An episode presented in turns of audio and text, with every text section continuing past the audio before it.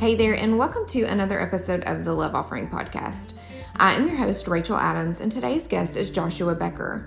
Joshua is on the show today helping us to identify the obstacles such as fear, technology, money, possessions, and the opinion of others that keep us from living with intention. And then he provides practical ideas for letting go of those distractions today so we can focus on what matters most. Hello, Joshua, and welcome to the Love Offering Podcast. I'm so happy to have you. Well, I am happy to be here. It is a pleasure. Thank you. So, you are the author of Things That Matter about overcoming distraction to pursue a more meaningful life. And that is something we all want. So, I'm so excited about this conversation. So, what were you experiencing in your own life that you felt the need to pursue something more meaningful?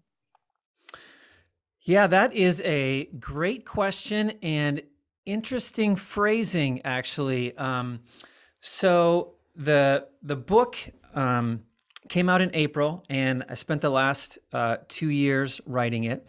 Uh, but probably my journey into thinking about the topic of the book um, started about 13 years ago when I discovered minimalism and I discovered the the joy and the benefits of owning less and how all the things that I had bought and accumulated and wanted to buy and were taken care of, and just how all the physical possessions in my life were keeping me from more important things. Uh, specifically, on a Saturday morning, cleaning out my garage rather than spending time with my son. And I'm like, what am I doing taking care of a bunch of stuff I don't need when I should be investing time into my son's life? And so, this is what started this journey of hey, our possessions can become a distraction from things that matter, uh, but it's not the only distraction. And um, hopefully, we'll get to talk about some of the others in this book, uh, in this uh, conversation. But the um, the question of um, when did you feel like you needed to pursue something more important? I think what I discovered was my priorities were always the same. I wanted to be a good father. I wanted to be uh, a loving husband. I wanted to make a difference in the world. I wanted to help people. Like these were all things that I wanted to be true of me. Um, but I was beginning to discover how different things in the world were distracting me from that. Um, I was a pastor for 15 years. And so, like, I, I believe that there's a, a good work that God has prepared for all of us to do. And when we allow, worldly things, uh, worldly pursuits to distract us from that, then we don't um, we don't accomplish as much as we can um, in the area of things that matter. So that's what the the book is about, and that was the moment. Um, 13 years ago when I started to see that. Sorry for the long answer on the first one. We're going to go hours and hours if I no, if I talk actually, that long. it's actually wonderful. And Joshua, I, I didn't tell you this before we started recording. So my family and I, we've just moved into an RV. So there's a, my husband and my two children and my two dogs. And, and in full disclosure, we're, we are building a house. Um, but the reason I'm telling you this is because we have five storage units full of stuff. Hmm. And we, there's a few things we've missed, but overall, we've been fine with being more minimal. And that really wasn't the goal, but it's been really eye opening to see you know, should we just have a big estate sale and just get rid of it all? Because we really have not yeah. missed it. And so, um, uh, yes. all that to say, God, yes, you should. Yes, you should. If I if I get to speak into your life so early, this is the this is the confirmation I needed, right? Yeah. well, so you you actually also tell a fascinating story about a trip to Ecuador. So, how did this experience change your perspective on what's meaningful in life, and how would you suggest that we also discover it for ourselves? So um, uh, the story I write in the book is a um, uh, a story. I, I, took a group of teenagers to Ecuador, and we were doing uh, some work with some churches and schools, and um, uh, just some work in the uh, in Quito, Ecuador. And the the leader that we were down there with uh, took us one afternoon. He took us on a trip, a short excursion to do something different that day and he took us to the he took us to the city dump, um, which uh, in Quito, Ecuador, is not like a city dump that we think about here, where I don't know, everything goes underground or something. I don't know where everything goes, but it was just like this big, huge field where all the trash from the city was was dumped. And uh, we got off the bus, and um, I didn't know what we were going to be doing there, but he said before we got off the bus, as we were getting off, he said, "Today we are going to serve the people who live here in the dump."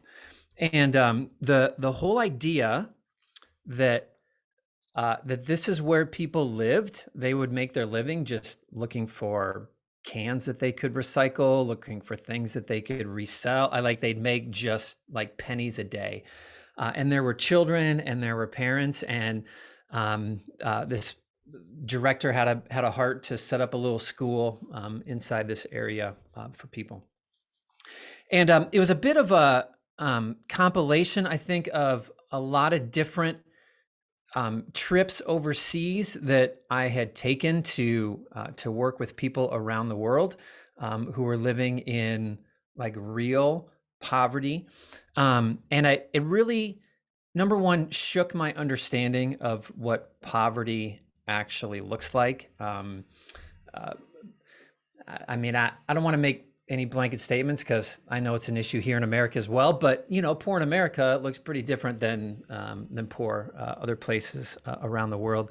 And I, I think um, both for me and for all the the teenagers that were that were with me, I think when you begin to face um, how so many people live around the world, uh, you can't help but wrestle with how much stuff we have and how we never seem to have enough stuff that we always want more things and we want more money and somehow we think if we have more we're going to be happier and yet you can look around the world and see people who um, who like genuinely I, I, mean are living their lives with with far less and i um, it's always forced me to reevaluate like why do i keep thinking i need more stuff why do i keep thinking i need more more money when I'm doing so much better than 80% of the world does. So anyway, just kind of wrestling with with some of those issues and that um, brought that about. Well, in your book, you've actually identified eight common distractions to a meaningful and no regrets life. So I'd love for you. I mean, I know we need to get your book to like really dive into them, but would you yeah. briefly touch on the eight distractions? Yeah. So the book is about how do I uh, reach the end of my life with fewer regrets. And I think the way we do that is we discover what is most meaningful. Uh, we discover those things that actually matter that we can invest our lives into. And to accomplish our best in those areas, we have to recognize the distractions that are keeping us from it uh, and then work intentionally to remove them. And so the book lists eight distractions. Um, number one, uh, fear. So, uh, you know, fear keeps us from trying new things and um, pushing forward in new things. Uh, past mistakes, um, which I define as uh, past mistakes that we've committed in our past or mistakes that have been committed against us, um, which is probably a light word to describe some of the injustice and evil that actually takes place. But um, I use it broadly. If something um, bad has happened to us in the past, it can keep us from um, uh, from fulfilling our, our future if we don't address that.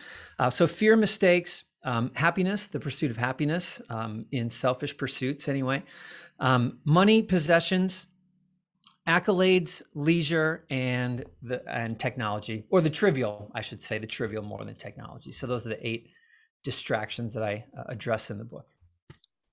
Well, you actually you you conducted a national survey um, that you had commissioned regarding people's experiences with these areas of life. So I, would love for you to share the results that you discovered.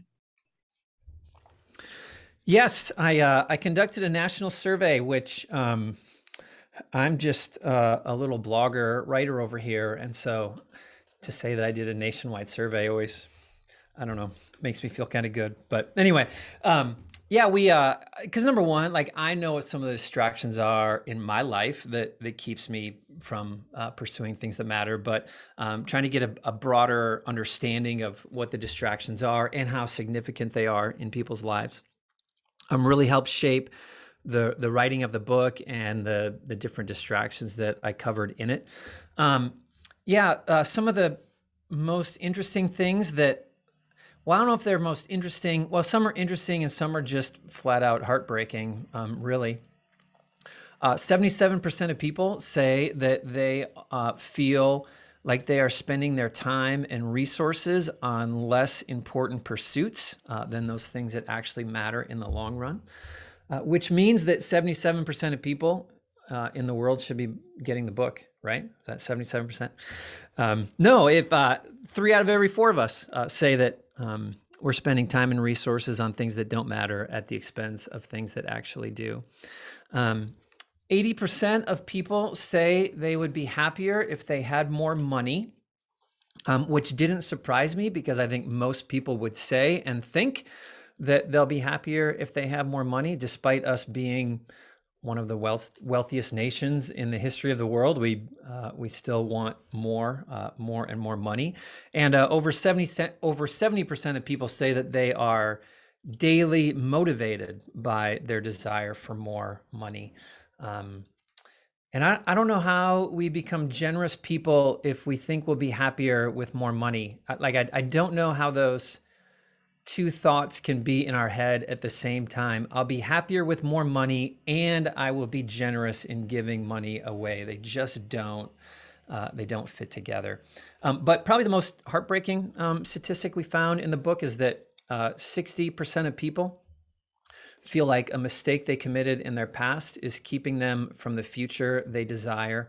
And over 55% of people say that um, a past mistake committed against them uh, is keeping them from the future they desire, um, which it's a lot of it's a lot of potential uh, that's being um, bottled up and um, handicapped. So you know, anyway, uh, I go through I go through I go through other results in the book, but um, those are some of the ones that just stick out to me.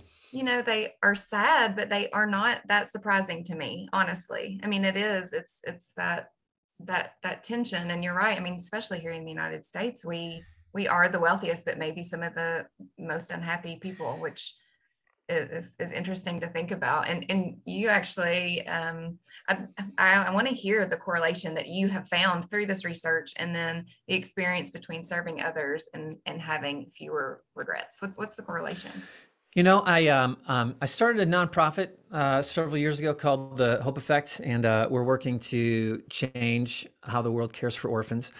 And in our uh, research, um, we visited a number of different um, orphan care facilities and a number of different models uh, all around the world.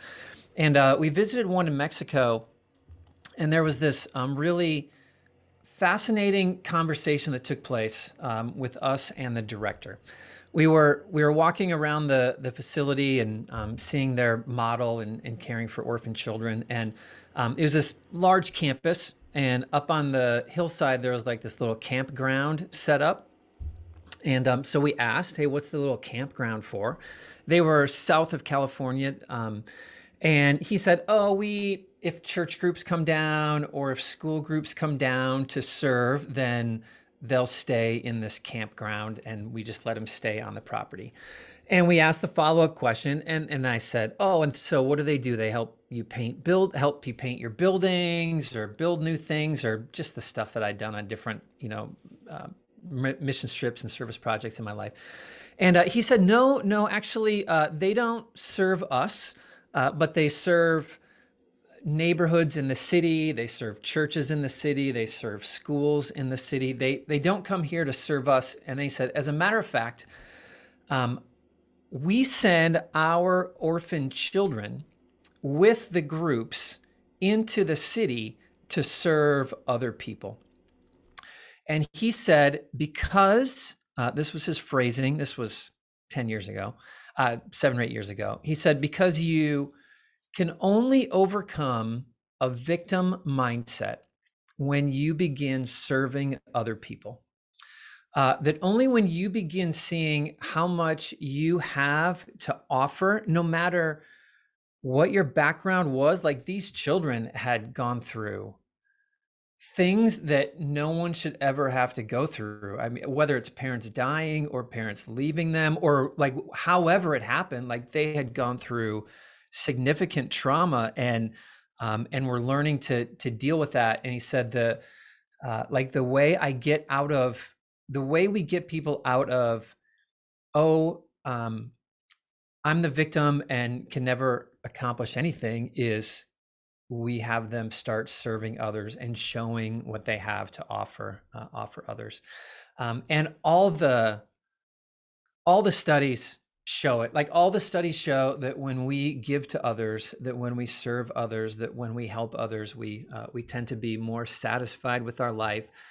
Um, um, uh, we, we get to life with fewer regrets. There was a, a, a gallup poll in 2014 and just i mean every survey says this but uh, it just sticks out to my mind. They um, they ask people how much they volunteer and then um, how happy they are with the life that they lived and uh, across every age group, those who say that they were active in living for others um, reported being happier in life.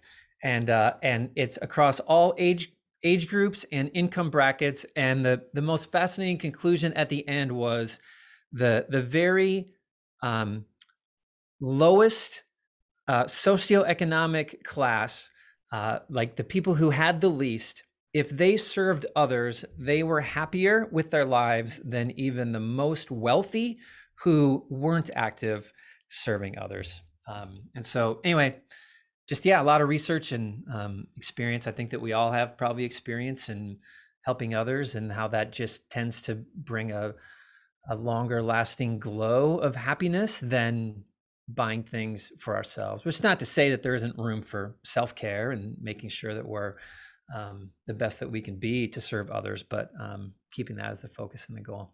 Yeah. You've seen that, I'm sure, right? Oh, You'd agree, I was going right? to say. I mean, I certainly, I, I mean, I, I have seen that correlation to be true in, in my own life, and I'd love for you to you, you service is at the heartbeat of, of everything really that you have said so far. So, what are what are some of the acts of service that you recommend uh, for us to do that would help us, as you call, you say, slay our monster of selfishness, because it really is um, ourselves that kind of get in the way and our self-focus and our selfishness. So how do we how do we slay that monster and and focus on the things that matter instead?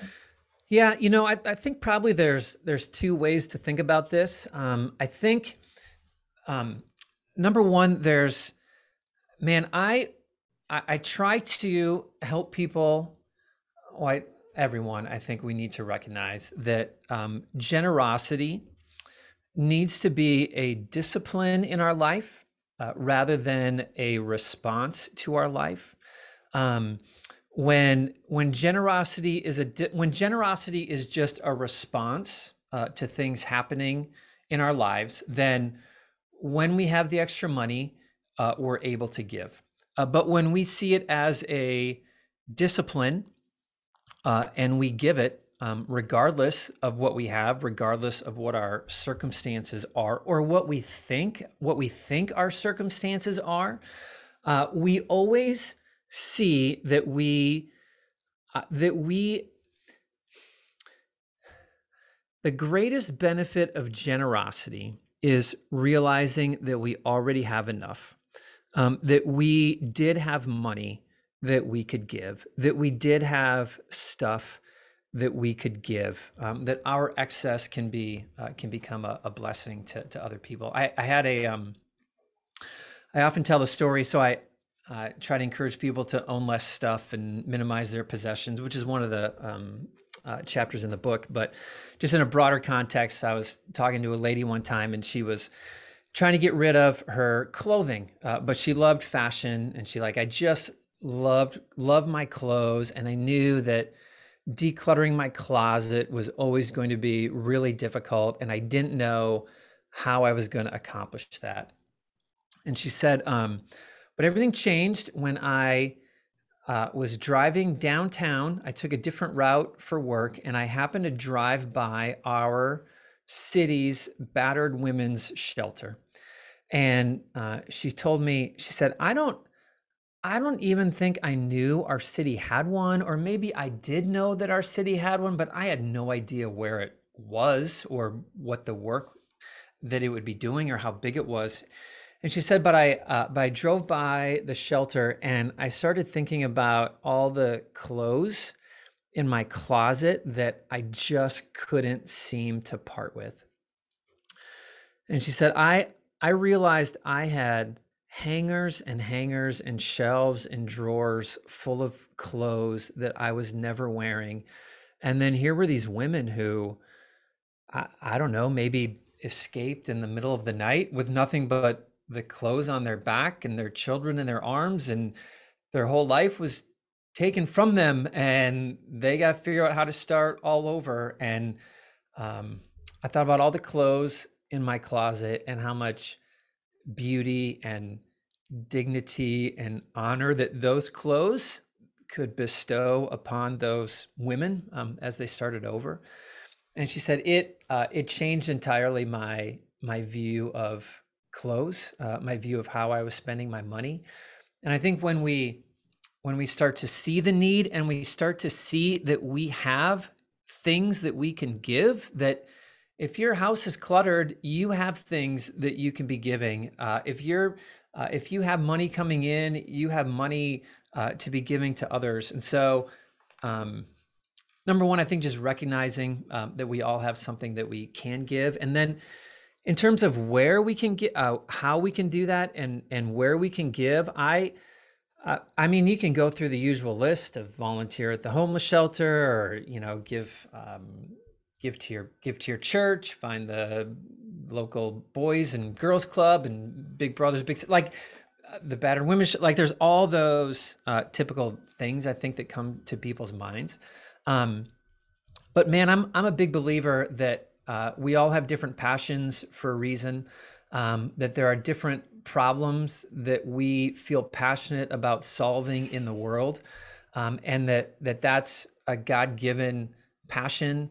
Um, I always think the, the church gets in trouble when we judge people for sinning different, and the church gets in trouble when we judge people for serving different. Um, but God has given us all a different passion for different things. And so, like, what is that in you that you, uh, your heart just beats for and, and you want to be a part of solving? Um, and man, you could even just Google how, like, how do I, how do I begin serving here? Uh, how, charities in my area that, that do this. Um, and uh, I think when you, when you find that passion, um, the, the acts of service become easier and easier.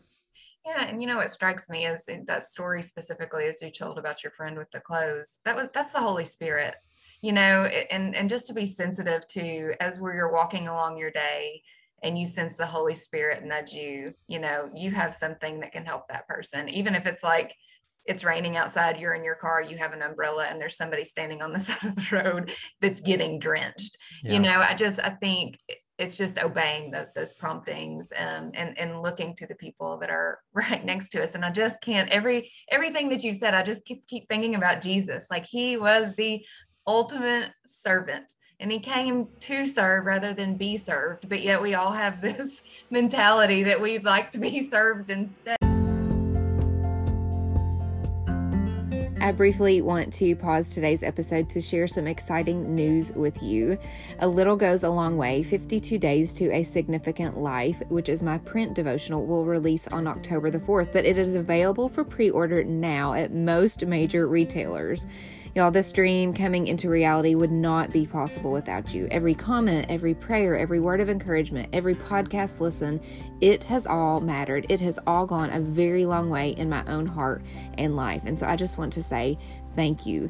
You have played a significant role in my life, and my prayer is is that this devotional plays a significant role in yours. My hope is that in these pages, you will believe your life does make a difference and your contributions do matter. In a culture where bigger is seen as better, a significant life is actually simpler than you think. Pre order your copy of A Little Goes a Long Way today. This is not a question that I planned to ask, but it's just coming to me now. I mean, your title of your book is Things That Matter. And so, for the person listening that's like, what matters? what is it that truly, you know, like it's really, we think it's clear, but maybe it's not. And at the end of the day, I mean, what I want to say is like, God matters and it, and people matter. And we want people to learn to love and know God who really matters, who makes our life matter. I mean, um, what would you say? I, I want to hear. I mean, I really want to. I want to kind of close with, with, with that. What what matters? Yeah. Um, so I, I, have two answers to that question. Um, the the book is I, I, was a pastor for 15 years, and um, obviously my my worldview is uh, based on on the Bible. Um, it's a very biblical worldview, and the the book uh, is based on biblical principles, but it's not a it's not a Christian book uh, in terms of I'm not quoting scripture to to make my points. Uh, I write it for a a broader audience because I think that that all of us can um, should be removing distractions to to live for things that matter. So for me personally, like I the the kingdom of God is is what matters. Um, and how am I helping God's will become um, on earth as it is in heaven and uh, what is the the giftedness and the role that he wants me to play in the kingdom um, and that starts with my family and then extends to relationships and uh, extends to opportunities to um, allocate my resources um, time money and, and talents towards uh, things that things that um, matter in his kingdom so like that's my understanding of what i believe things that matter in the book i i offer um, kind of three questions to help figure out what matters, regardless of your faith or, or non-faith background. And it is, uh, what are my like? What are my skills? Uh, like, what are my experiences and skills and talents? Like, what am I good at doing, or what am I learning how to do? Just what are my abilities? Uh, and then what is my temperament and what is my personality? Um, someone who's extroverted probably is going to have different things that matter than someone who's introverted. Um, so those factor in, and then uh, those need to mix with what is the need that I see in the world that I'm passionate about solving. Um, and so when I can take my giftedness and when I can take my personality and I can recognize how that can um, and what my passions are in life and how that can fill a need in the world, um, then I think these are the things that that matter most. And sometimes that means I'm investing my life into to one uh, one child or uh, mentoring one teenager in my community, or maybe it means I'm trying to start a podcast or I'm blogging or writing a book. Like it, um, like it all uh, it, it looks different for for each and every person so. yeah yeah we're we're the body takes us all for sure yeah perfect well so joshua i know that i'd like to stay connected with you i'm sure the listeners are going to want to stay connected with you so how can we best do that and, and connect with your ministries as well uh, becomingminimalist.com is uh, is home base for me and uh, everything that I do runs uh, runs through runs through that. Uh, hopeeffect.com is the the nonprofit that I started. Um, and uh, things that matter overcoming to distraction to pursue a more meaningful life is the is the name of the book. So this has been wonderful. Thank you. Well thank you for for your time. This has been a a convicting and a challenging conversation but one that i think is really important. So thank you for helping us to discover the things that really matter and to overcome distraction to pursue a more meaningful life. God bless you. Thank you so much. You too Thank you so much for tuning into today's episode with Joshua Becker. We hope that today helped you to realize what matters most. This week, our love offering is from Joshua, and he says, We become our best love offering by not being sidetracked from what we can offer the kingdom of God by what the world is offering. If you're interested in show notes, you can head on over to at Rachel Adams Author on Instagram or Facebook. I'd love to connect with you there. I'd also love to connect with you over on rachelkadams.com. There, you can subscribe to receive the weekly Love Offering newsletter, and all of this information can go straight to your inbox each week. You can also find previous podcast episodes. You can read the Love Offering blog series. You can find the new shop, which is I'm so excited to share with this A Little Goes a Long Way devotional in this message of significance. I have all kinds of significant themed merchandise such as sweatshirts now that it's fall. There's t shirts that you can pair with a cardigan. There's a gold necklace. And also, I will eventually have the devotional as of October 4th. I will have autographed devotionals there for sale as well. So I can't wait to um, share all that with you. You can actually, there is a special discount code, which is capital, all capital, insider 25, especially for my podcast listeners. So go and check that out. Um, I can't wait to share all of that with you. If you've not yet purchased your copy of A Little Goes a Long Way, you can pre order that wherever books are sold. I also shared the book trailer over on my website. So, all of this, I just cannot wait to share this message with you. Um, please feel free to reach out to me, DM me, email me. Um, I'd love to collaborate with you, your, your church, your women's ministry group, your book clubs, whatever it may be, to get this significant message out there. Next week, uh, my podcast guest is Vera Holloway. I met Vera at a Called Creatives retreat and heard her story and can't wait to share her story with you. She is a licensed counselor and had a first uh, a really hard first chapter of her life. And so she's sharing that with us. But then she's also now sharing how to move past that first chapter and to start writing the second chapter. I can't wait to share that episode with you as well. But until then, I hope you have a terrific week. And as always, remember to lead with love.